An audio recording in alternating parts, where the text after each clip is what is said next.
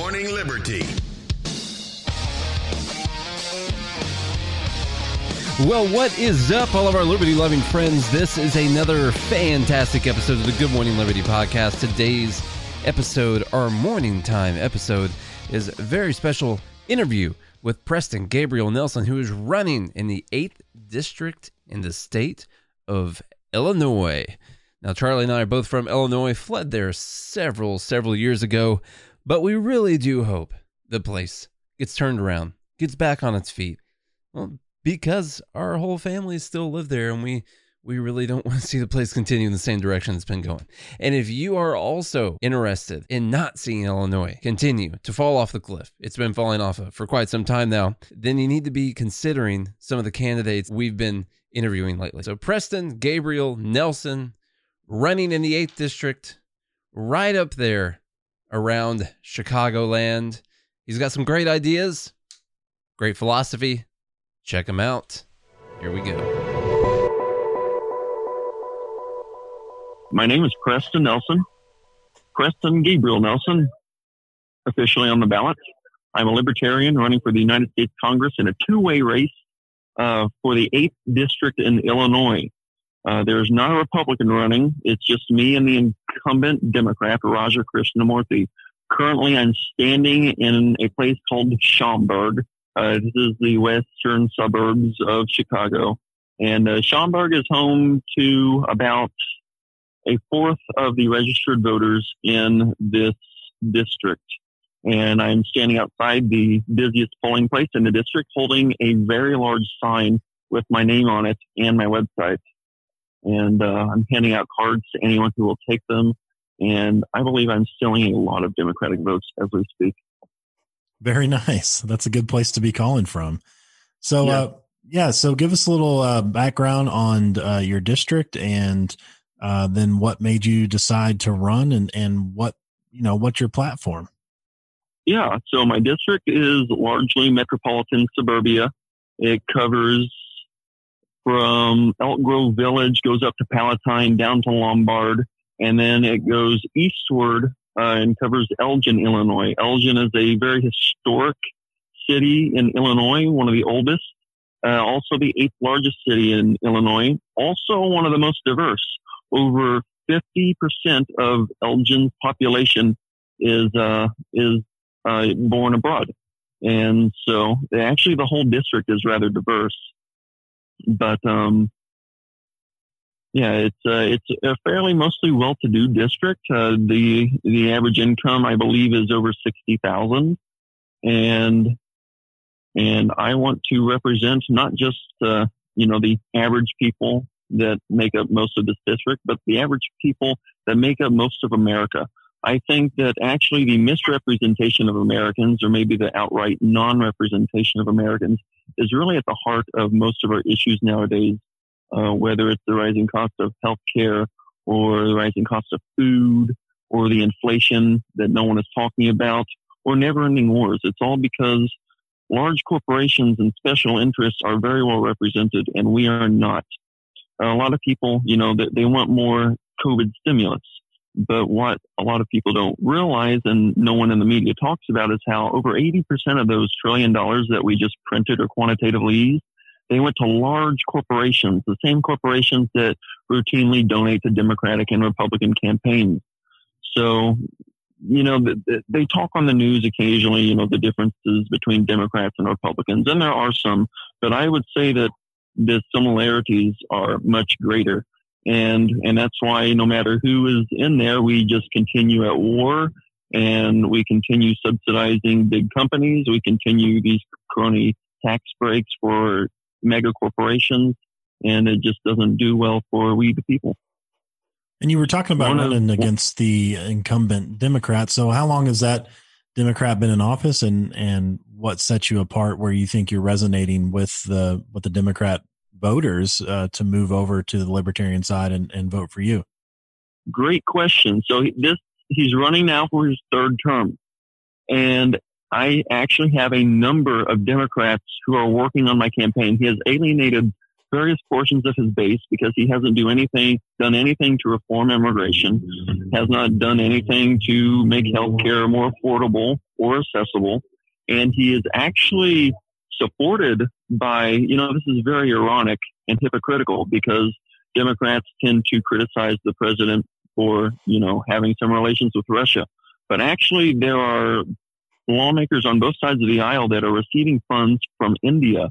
Uh, India has, you know, we, are dealing with police brutality here in, in the United States, but India is suffering from something on a whole nother level.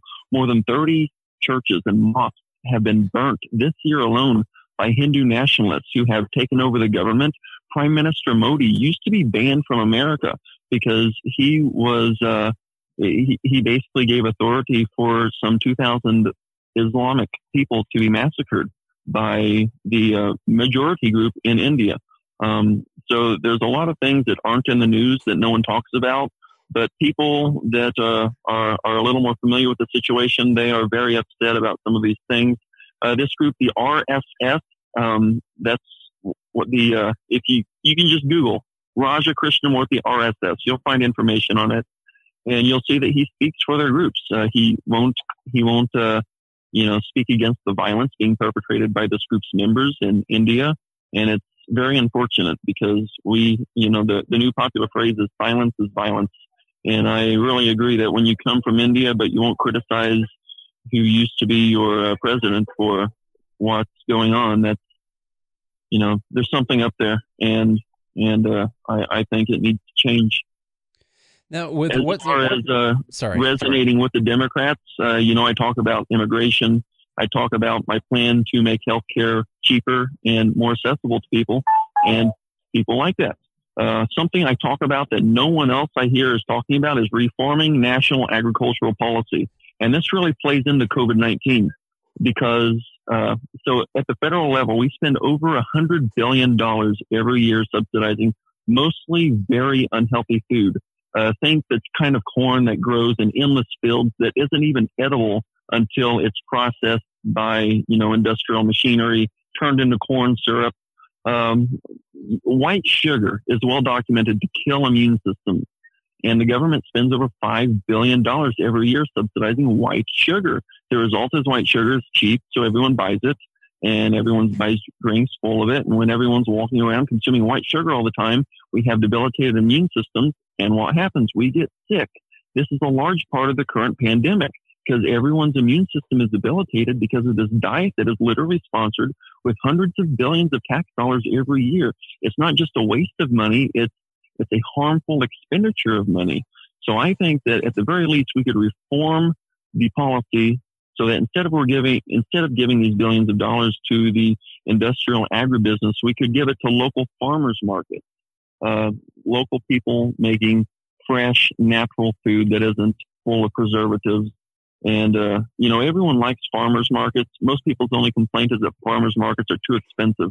And that's part of the downfall of this national agricultural policy is that cheap food has gotten, cheap quality food has gotten cheap in price while high quality food has gotten high in price because exactly because of the federal policy. And if we can undo that, I think that health in America could really flip overnight and we'll, then we'll have a healthier population because really a healthy population with healthy immune systems is the only way that we're really going to defeat this virus and the next one. You spend a lot of time on your website talking, very health themed on the on the website. I noticed. Do you have a background in health, or is it just obviously health needs to be uh, about the number one concern of the nation right now? Both. I don't have a traditional background, but I do do a lot of research study. I want to be healthy. Um, everyone says that I look about 20. I'm 30. So I, I'm trying to be healthy, trying to to help other people to be healthy too. I actually did. I was part of a. Uh, I, I spent about two months eating very healthily in a, uh, a, a, community in rural New York State uh, last year, and it was insane. I, I wasn't eating uh, meats or anything with preservatives in it, and I had a lot of energy, like more than I normally do. And not that that was the beginning of my health craze, but but it certainly helped to reinforce it. Uh, with what's going on right now with the coronavirus going around the country, um, how do you balance that with what's happening to the economy at the same time and the risk of being in a recession or depression and all the poverty and poor health that comes from that? Uh, what you know, what are some of your some of your thoughts on how we need to be balancing our response to the virus versus what we're doing to the economy at the same time? Good question. So obviously, shutting down the economy isn't the answer. And when someone says we're just going to shut it down, then people should realize that is not a solution. That's like saying, I don't know what to do. Let's just everyone go home. Uh, that's ridiculous. Again, the only way forward is to make our population more healthy because even if a vaccine does work for this year, it's not going to work again in two years. And who wants to keep taking a new vaccine every other year? Um, I think that is absurd, and we really need to focus on making America healthy again, like truly healthy. Um, so yeah, we can't just shut things down. We have to have a healthy population. I think that if you compare the countries that are no longer dealing with COVID with the countries who are, you'll see that actually diet is a, a big difference between these. Uh, look at Scandinavia versus here, um, and other countries that tend to consume a lot of fried food versus those that do not. Uh, I, I think that is really part of it, and no one's talking about this, but they sure should be, especially given how much money we spend at the federal level uh, to promote certain foods. Yeah, it's not a shock that uh, you know, really, this virus mainly, uh, I would say mostly, actually, if you look at the data, affects those with other comorbidities. And what causes comorbidities? Well, in large part, obesity, diet. Yeah. And the, yeah. you know, really we have an obesity problem here in America. and I'm no, I'm we no, have a diabetes problem. We have cardiovascular problems. And right. all of this is well documented to be a result of diet. At the same time, the CDC, uh, the National Institute of Health, they have all documented how by eating a diet that is very high in fruits and vegetables, you'll cut your rate of this type of incidence in like more than half. So, you know, it's been said and said again, you are what you eat. And of course, I'm a libertarian. I support your right to eat whatever you want. But again, my gripe is with all the money that government spends to promote certain foods. Yeah, and the, you know, um, talk about that a little bit more with the with the food pyramid and how that was developed, if you want to, and and kind of go into uh, how they how big agriculture really affects uh, what Americans do eat every single day. Right. So big agriculture is everything in America. Uh, you hear that this farm bill is made to support small farms, but again, over 80% of those dollars go to large industrial farming corporations that are worth millions of dollars. Uh, so it's not about the small guy. And in fact, the farm bill gives the big guy an unfair advantage over the small guy that eventually drives the small guy out of business. And so again, you're left with less good food. And then the good food that is remaining is more expensive. So yeah, the um, whether it's the studies on how lead wasn't impactful to people uh, coming out of gasoline, you know, a few decades ago, or or whatever have you. We can see whenever national studies are funded by big national organizations that are embedded with the government, they end up being dishonest, and it leads to, uh, you know, uh, bad bad effects for people whether it's, uh, you know, the increased incidence of all these preventable diseases. They say over half of all Americans now have preventable diseases. Preventable. We spend over $2 trillion a year treating preventable diseases. And over 96% of those who do not survive COVID-19, this is according to the CDC, over 96% have at least one pre-existing condition. Most of them have two. And again, when over half of all pre-existing conditions are preventable, I think that we see the pandemic right there. How much do you think the way that we have our healthcare system organized uh, kills the incentive structure for being healthy? Well, uh, you know, there is a lot of talk about uh, our healthcare system. If it were this, if it were that, I think that if we fix these root causes, that it wouldn't matter so much what the system would be because it would there would be so much less strain on the system because there wouldn't be so much preventable disease being treated. Um, in terms of the healthcare system myself, my approach is kind of two, two, twofold. And I think that really it should be passable by Democrats and Republicans. And if they can't agree to this, then, then I would ask them what, what are they really looking for? And it's raining on me now.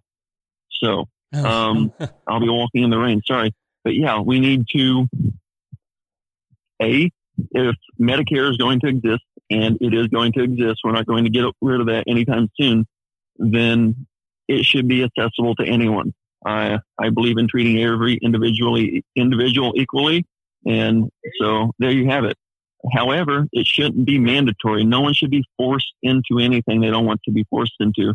And so, if we're going to make that accessible to everyone, then those people who get what they want should also support totally deregulating the private healthcare and insurance market.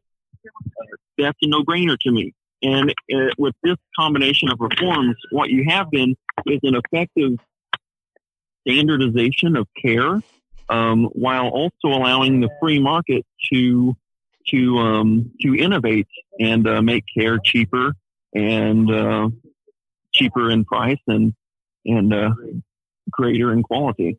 So what you're proposing is a uh, open the public option, but also completely de- deregulate the the private and to be uh, voluntary and to be exactly. voluntary.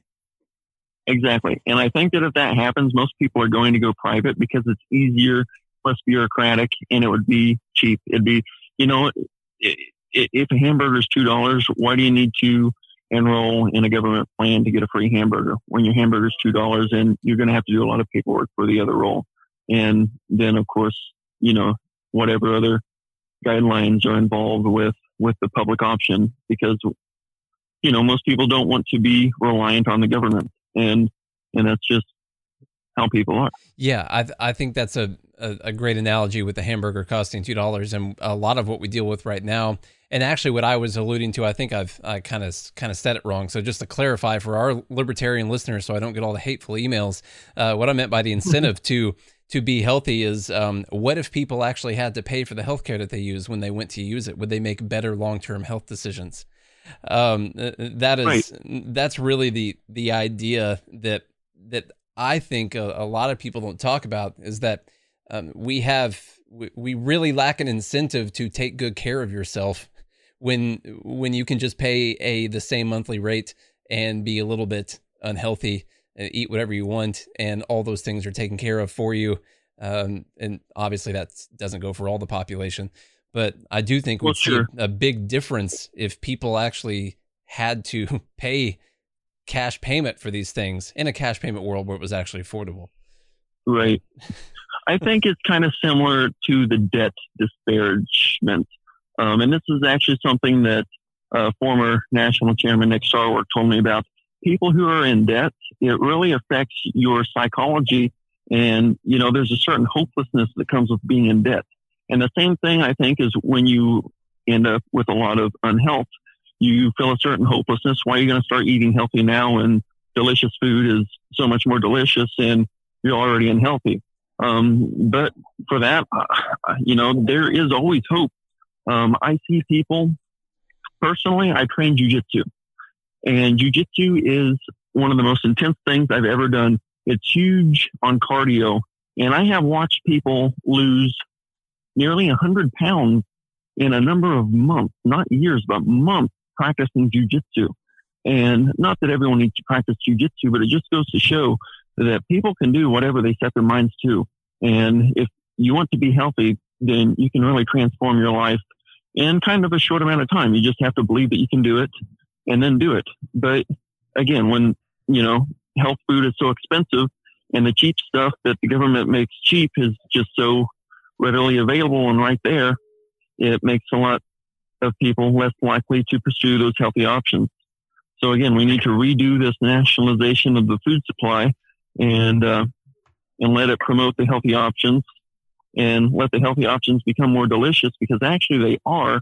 They're just more expensive, and that's what people can't afford. So, yeah, and your your average people can't afford them really, um, it, along with all the other American things we want to indulge in. so, and they're really more expensive, like you talked about when we first got on here. Uh, they're more expensive for some reasons, like uh, if you're not using um, all of the chemicals. Well, you you might not get the same yield per acre, things like that. Um, I, I, I grew up at my whole family farms. Um, so you might not get the same yield per acre, but also the farmers are being subsidized so much that we don't actually know what the market prices of the cheaper food actually is. It might actually it might be the same. The more expensive, the exactly. the better food might might cost the same and be better.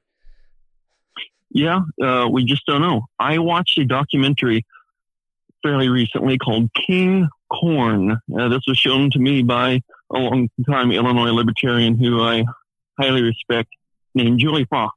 And anyone who is uh, from the area and is in the Libertarian Party, they know Julie, and she's an awesome lady. And it was very informational, this documentary. Um, they actually did a genetic study on people and found that most of the carbon in people's bodies, most of it comes from corn. It's where it originated, or at least the last, you know, time time it was in another living organism, it was in corn. And uh, yeah, so that really goes to show just how homogenized the food supply has been.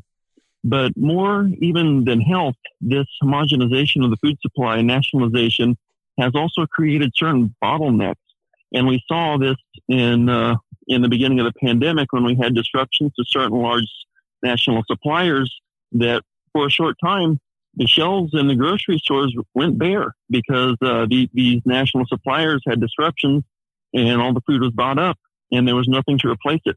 So the suppliers weren't ready. If we had a decentralized system focused on local uh, businesses instead of these big national players, then we wouldn't have that uh, that potential national security threat. Now you're a libertarian, and and obviously libertarians have a tough time even getting on the ballot. I'm sure that wasn't super easy where you are, uh, but it's it's very hard to get elected as well. Um, what you know, what is kind of your government philosophy for people who uh, might be considering voting for a libertarian for the first time?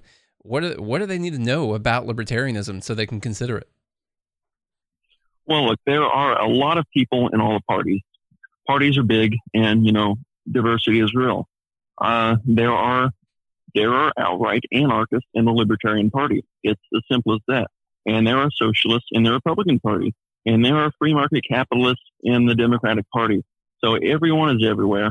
Um, I I am not an anarchist. I'm a simple constitutionalist. I believe in the Constitution as it was written. I think the most important part of that Constitution are the Ninth and Tenth Amendments. The Ninth says that just because something is written in the Constitution to be a right of the people doesn't mean that the people don't have that right. And then the Tenth says that the rights and powers not explicitly delegated to the federal government by the Constitution are prohibited or are reserved rather to the states and to the people. And so according to that, we see that most federal policy is actually unconstitutional. Uh, and I think that that's why we spend way too much money at the federal level. Why these federal players are able to be so big because of these federal subsidies. And if we would just follow the Constitution, we wouldn't be so far in debt. We wouldn't be at war all over the world, and and we wouldn't uh, be so controlled by mega corporations. Yeah, I find that interesting, and and that actually reminds me of my earlier question I was going to ask. Um, you know, it's interesting how uh, you were talking about mega corporations and before you were talking about you know how corporations uh, can be greedy and they can get these things through. It's interesting to me how uh, it, it, takes government to uh, for these corporations to really enforce their will and be dishonest. Uh, that we were talking about the lead. Uh, so is it, isn't mm-hmm. it interesting how these corporations don't really get away with it unless they're in bed with the government? Exactly. Exactly. And um, you know, th- there's even been recent scandals where the Congress was really obstructing parts of the government from enforcing certain laws. Uh, 60 Minutes did a story uh, back in 2000. There was an update in 2017. I don't remember when it was, but you can actually uh, just Google Congress, uh, Congress. Oh, what was it? basically Congress and Big Pharma were working together to stop the DEA from from investigating these certain pharmaceutical distributors uh, who were providing uh, fraudulent amounts of opioids to small uh, small dispensaries, small pharmacies in certain rural areas, and they were sending just obscene amounts of opioids to them. And of course, it was all fraudulent, and they were being uh, sold on the black market, and certain people were making a lot of money with it. The uh, big pharma and the distributors they were making money because you know they were selling the product, and um, these people were big enough that uh, that they actually got Congress to have uh, they they voted unanimously to uh, stop the DEA from doing what they were doing. Um, for anyone who's interested in that, just Google it. It was a 60 minute story, CBS, um, Congress, DEA, and uh, yeah, just Google that. You'll find it. That's uh, that's really eye opening. mm-hmm. You know, of course, the libertarian platform is we want to end the war on drugs, but uh, still find it interesting how the how the government can, you know, uh, investigate itself and then decide itself that right. they can break the law if they want to um, because of well, certain donations. Yeah, and in terms of the war on drugs, I think that um, if you look at history, you'll find that no one has ever overdosed on natural, wholesome opium. However, you take all of these these uh, synthesized opiates, these derivatives that are made pure chemicals, and then suddenly people are overdosing. So we've uh, we've gotten away from the natural in order to have products that can be patented, and that's where we get in trouble. Um, so we ought to stick to the natural options, and uh, and society will be much more healthy. Well, I, I really, uh, Preston, I really like your government philosophy and and um, the health angle too. I find that uh, fascinating uh, and definitely a different perspective. And and I think you summed it up nicely for those that are possibly uh, voting libertarian for the first time. So, uh, running out of time here, so let people know uh, where they can go support you and um, and any other any other things you want to okay. drop. Cool support is crucial. Um, you know, a fire doesn't burn without fuel, and we need some money to burn in order to run some more television commercials. And literally, I'm on television. Television makes a huge difference to people. Uh, so if you're a libertarian and you want the Libertarian Party to succeed, then donate to candidates who are running television commercials. Because when people see libertarian on TV, they think, oh, wow, the Libertarian Party is getting big. They're on TV. Maybe they do deserve our vote this year. Um, I have, I talk to people every day. They say, Hey, I saw you on television. And that is like winning. Um, so we're on television. We're on the radio. Uh, fun fact, my opponent is not campaigning because the last race he won, he won in a landslide because he ran against a Republican.